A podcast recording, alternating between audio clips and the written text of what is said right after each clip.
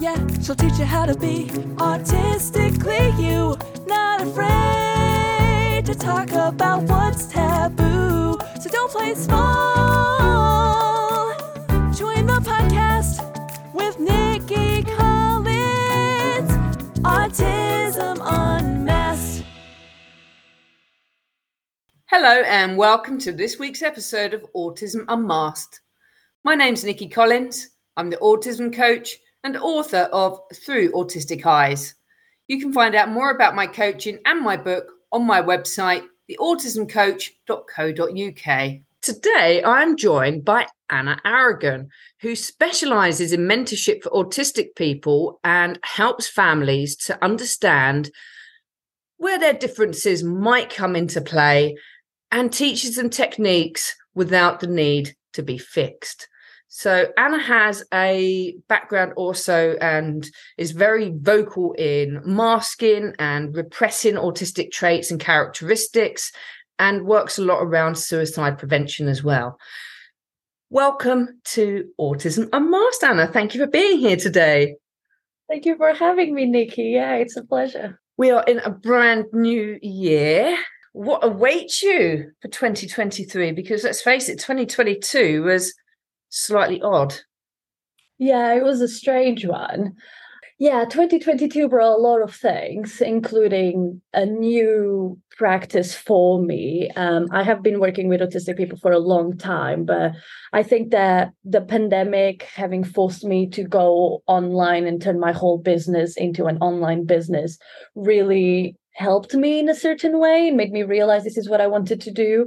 2022 was a lot about building that figuring out what worked for me as a professional.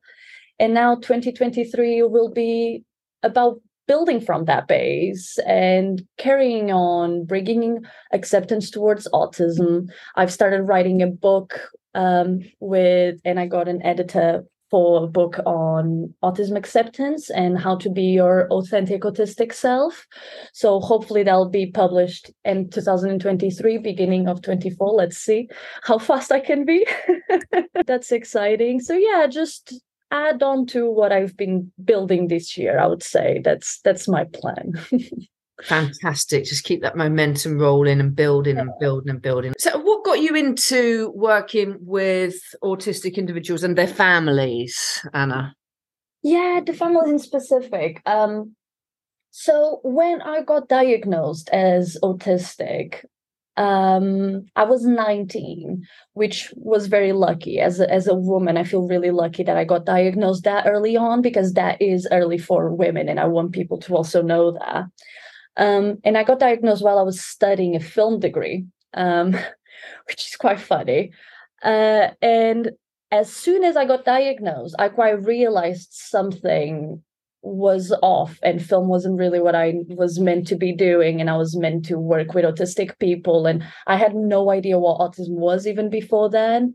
I had to do a lot of research and figuring out. Um, and once I did, I, I was like, this is it. And I just started working in uh, SEN schools with autistic children and everything and I, I, went into my uh, psychology masters and I just started building that momentum and that path.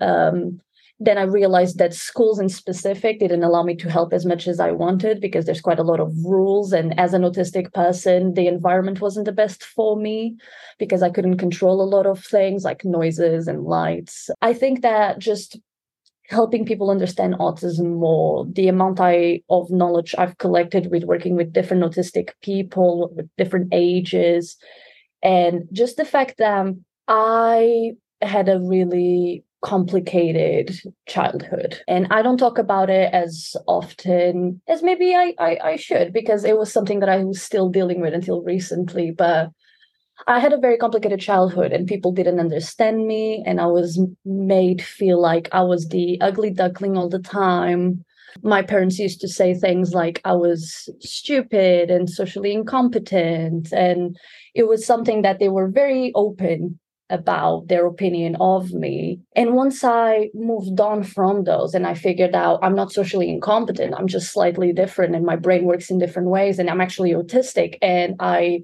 didn't allow those opinions to define me anymore and i created my own opinion of myself and i worked with that and i moved on from those negative impressions that's when my life started to make sense and that's what i wanted to bring to other people that sense of you are not the problem. There is a space for you to accept yourself. There are people out there that will connect to you. You don't need to feel lonely forever. You mm-hmm. don't need to be in this dark space forever. There, there will be that's better times, you know. That that's that's the type of acceptance and hope and yeah, life I wanted to bring to other people. That's why I do what I do. That's amazing. And I think there's a lot of power when you go into work and a business in that way, coming from a more healed perspective and being able to use those experiences to show people that actually that I was once there and this is what you need to do to get yourself out of these situations because it doesn't always need to be like that. There is there is light at the end of the tunnel. Literally. And it comes from inside you. And the people I work with, that's what I also try to convey to them is they stay with me. They are with speaking to me and trying to move on from these situations because they already have that little seed, a little grain of light inside them that tells them that that is even possible, that there is better out there, that there is something to search for, that light.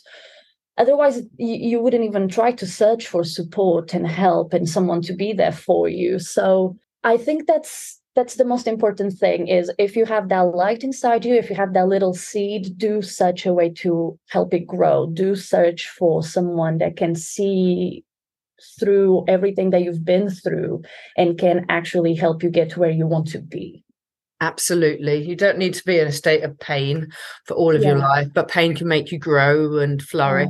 Yeah. And I think both you and I are living proof of that.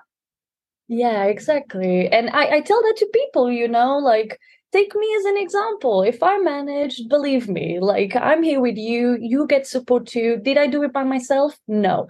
Did I have support as well? Yes. Thank God I did and now i just want to be there i, I want to be the person that supports others through the journey that i was also in and uh, i've been through yeah. Brilliant. Great reason great reason.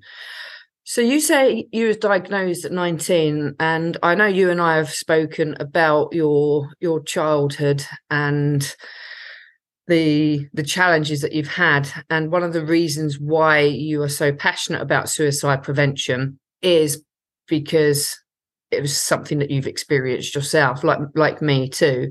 Um, mm-hmm. You had three suicide attempts before mm-hmm. your diagnosis, and it was actually the diagnosis that helped you to break free from that cycle. Exactly. Yeah, hundred percent. And I was the same. I actually lost my dad in 2012 to suicide. So it's also something that's quite close to me.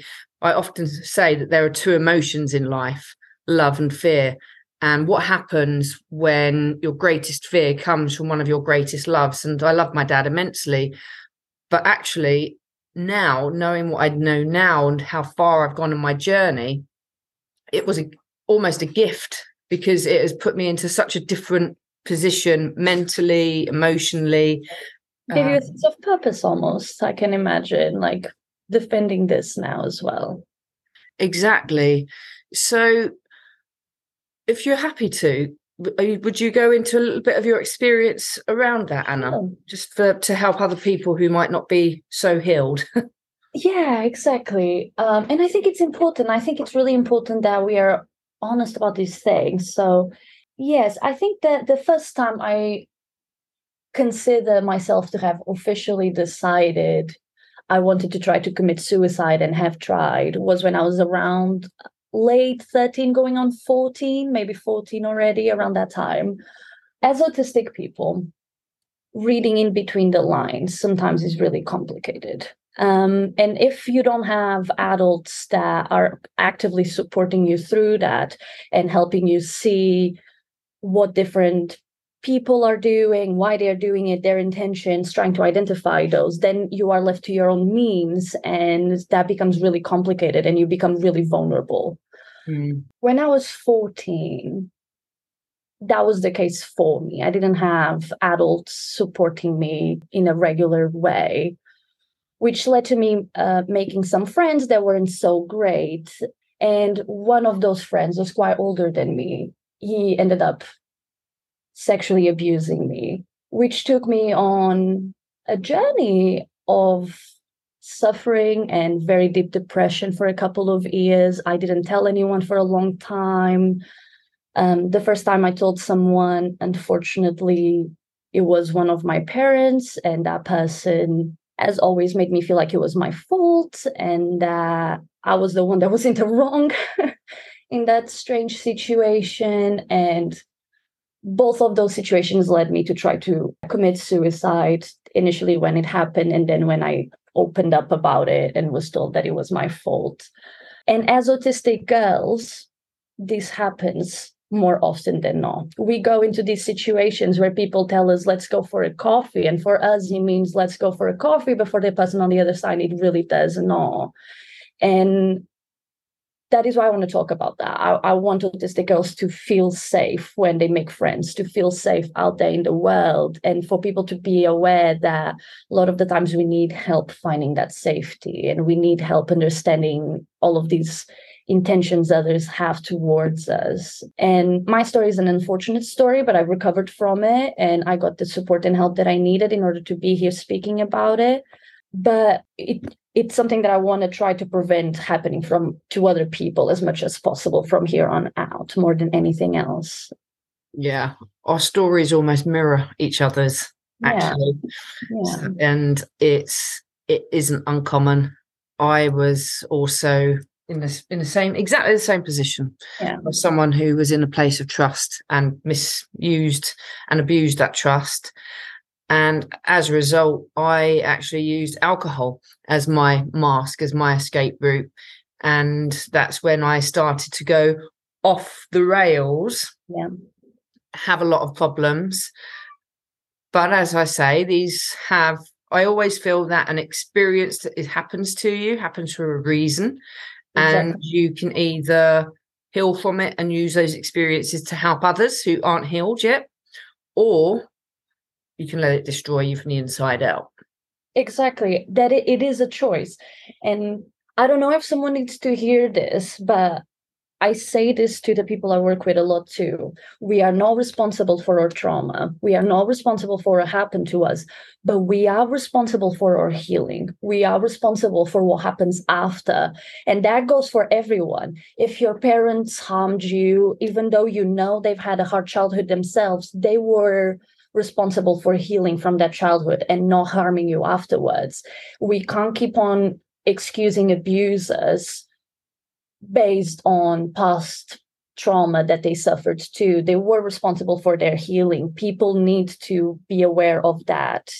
It's okay that we go through these certain things. I mean, it's not okay that other people did it to us, but for us ourselves, it wasn't our fault. But it is important to get to that point where you acknowledge it happened and you give yourself the space to feel what you need to feel go through the process of recovery and it is painful. Recovering is painful healing is painful and it's mainly painful because you feel bad for past you. You feel like you wish you could save past you so much. Mm. but you are actively doing that by recovering. You are fulfilling that person's story, past you story. You are taking care of them by taking care of present you. I think that's the most important thing to figure out too. Absolutely. And healing, it's not linear, it's messy, it's hard, and it's a spiral of emotions. And that, that's what life is. It's this spiral of ups and downs course, of course. And it's as I say, it's not linear. There's no right or wrong way. And sometimes you're going to feel like you've taken a massive step backwards because you've been triggered by something you thought you've dealt with. Yeah. But as we were saying before we started recording today, triggers, when you're feeling triggered, is actually a really good opportunity to take a step back and go, this is interesting what's going on here? And maybe it is that you need therapy around something and therapy isn't a weakness it is a part of that healing journey and sometimes we need to go back into it and there's no, there's nothing wrong with that. I think it's just really important to know it's not linear. Yeah exactly and A hundred percent. It's so funny to speak to you because I feel like I'm almost speaking to myself because we do the same type of work, we have the same type of stories. It's just fun because that's exactly the type of thing I tell people. It's like healing life is not linear, all of these things, and that's good. If life was linear, we would all be so bored. It's important to go up and down. It's important to go through these things because that's how we evolve, that's how we learn, that's how we grow but it is hard and i understand that when we are at the bottom bit of it when we're feeling down that it feels like nothing is ever going to make it feel better and that's why all of this suicidal ideation type of thing comes to play but again, life is a spiral and things will come back around. And the impermanence of things for this theme is the most important thing to learn about and understand is life is impermanent. Feelings are impermanent. If you're feeling like you can't handle things right now, it does not mean you'll stay like that forever. There are other options and you will feel better. You don't need to give up on yourself because things will get better. And I'm out there, Nikki's out there, people like us that are tools. We are tools. Therapy is a tool. Coaches are a tool. Mentors are a tool. Use us, literally, like come to yeah. us, ask questions. Like we are here to help. So, yeah. Exactly. So, as a, I mean, you got your autism diagnosis at 19, which, as you say, is quite young for a, a female. If you can hear that, that's the cat. He's back. Snippet has arrived. He's in the building. Come on, Snips. And you've only recently been diagnosed with ADHD as well. Yes, yes just this year. So I got diagnosed as ADHD because my husband actually went through his diagnosis. And as he was going through his ADHD diagnosis, I was like, oh, that's me as well. And I've been attributing all of these things to my autism. I actually think they are more related to ADHD. That's that's the thing with neurodiversity is that it's so correlated and things interlice so much that it's hard to be like, is this autism? And just autism? Is this autism and adhd it's like it's a journey as well. Like getting diagnosed as neurodivergent in general is a journey. Like my my husband got diagnosed as dyslexic and then he figured out he's not dyslexic at all. He's actually adhd and when he was a kid it was just easier for them to diagnose him as dyslexic especially all those years ago. So yeah. really is a journey. It really is the, the, one of those things. Yes, so it just adds into the the interestingness of your brain and how it works and how it can conflict against itself at times. So the old neuro spicy brain in action. Yeah. yeah. I love it. I love this like saying. so I've coached mainly later diagnosed autistic business women and business. Right. Would you consider me late diagnosed? I actually like don't know. Well, definitely with your ADHD. So okay. It, it kind of throws in a like the, the question of what's my ADHD, what's my autism, and I wonder how, as just an autistic person in general, how that impacts your your business. Yeah, that's a great question. Um, I think impacts it's a funny word because I think it impacts in negative and positive ways, if that makes sense. I surprised myself a lot. Once I got to that stage where I trusted myself and I understood that self esteem is not something that is superficial, is something that comes from the inside. And it means trusting yourself and trusting your decisions and trusting that you're a competent person. Once I got to that phase of my journey and that kicked in, my autism became the best thing ever in the sense of I use my hyper focus in ways that other people maybe wouldn't be able to.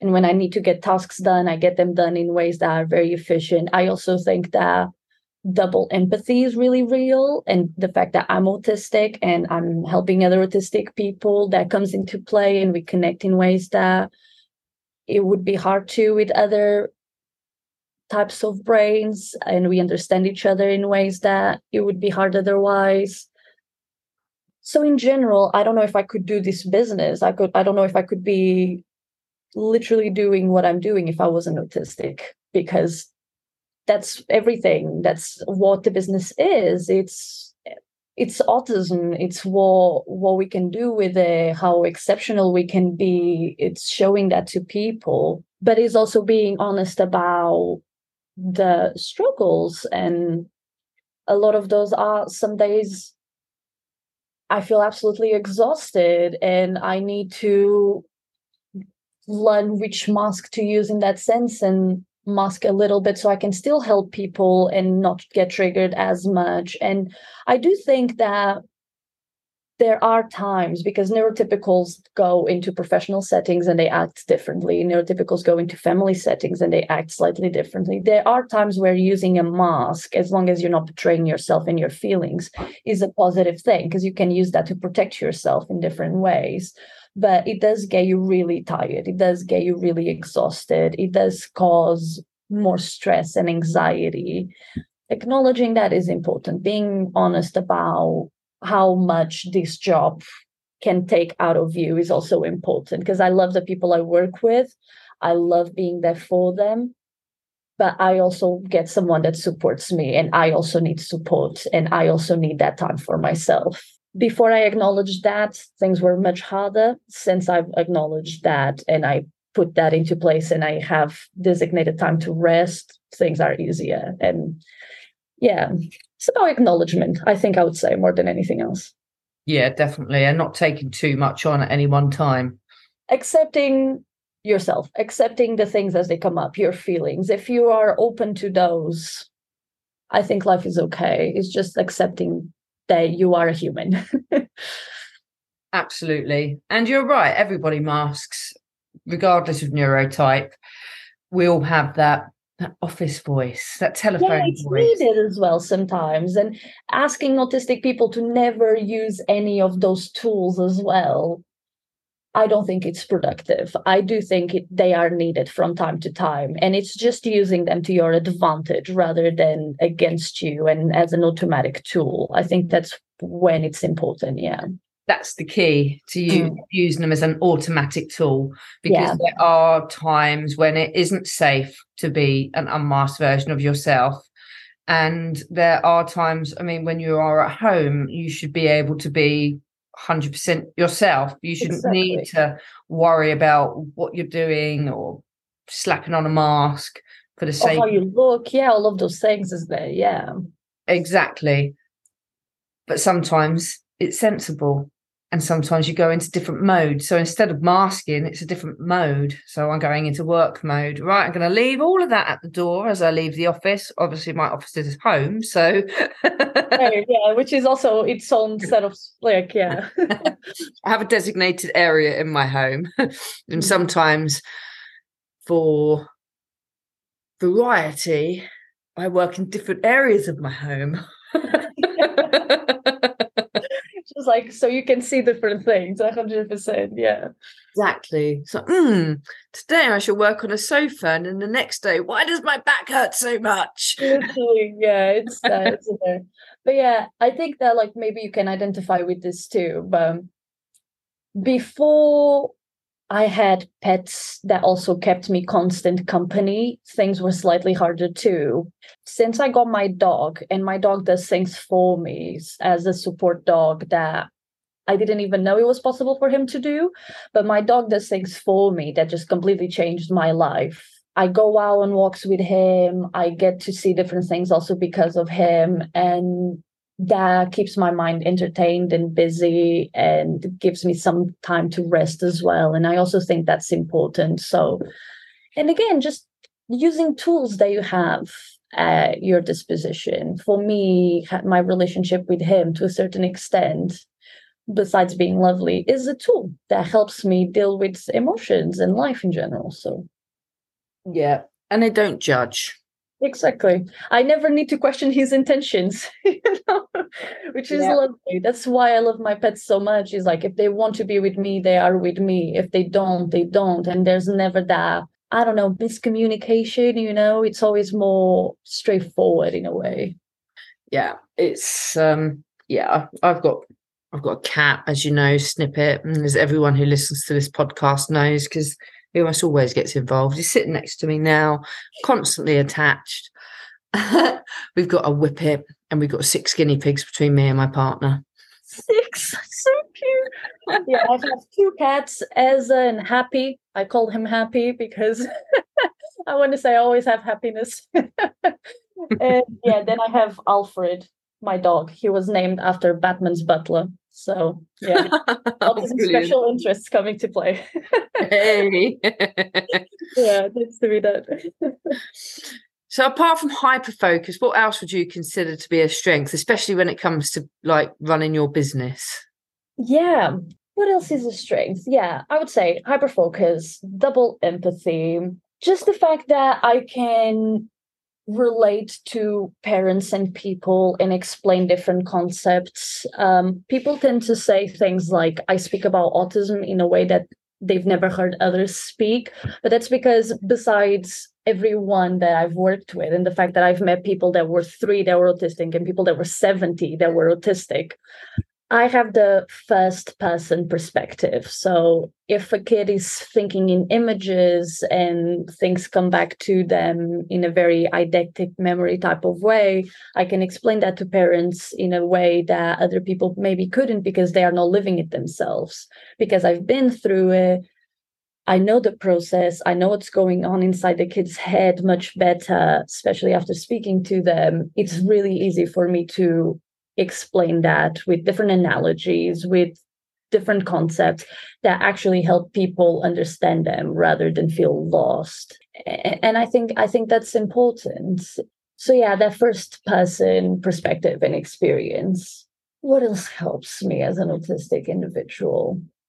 I do think that my lack of filter helps a lot because uh, throughout the appointments as people are speaking to me i don't really stop to think about stuff. I just say things as they come quite naturally and i'm explaining autism in quite a natural way because that's just what i know and that's just autism is my special interest you know what i mean? Like so yeah I, I do think that that want to learn about it, the fact that it's my special interest, the fact that I can't really change my ideas around it. I know what I know and I've learned what I've learned, and I can just share that in a quite casual way. Helps. It helps people feel understood and seen and heard.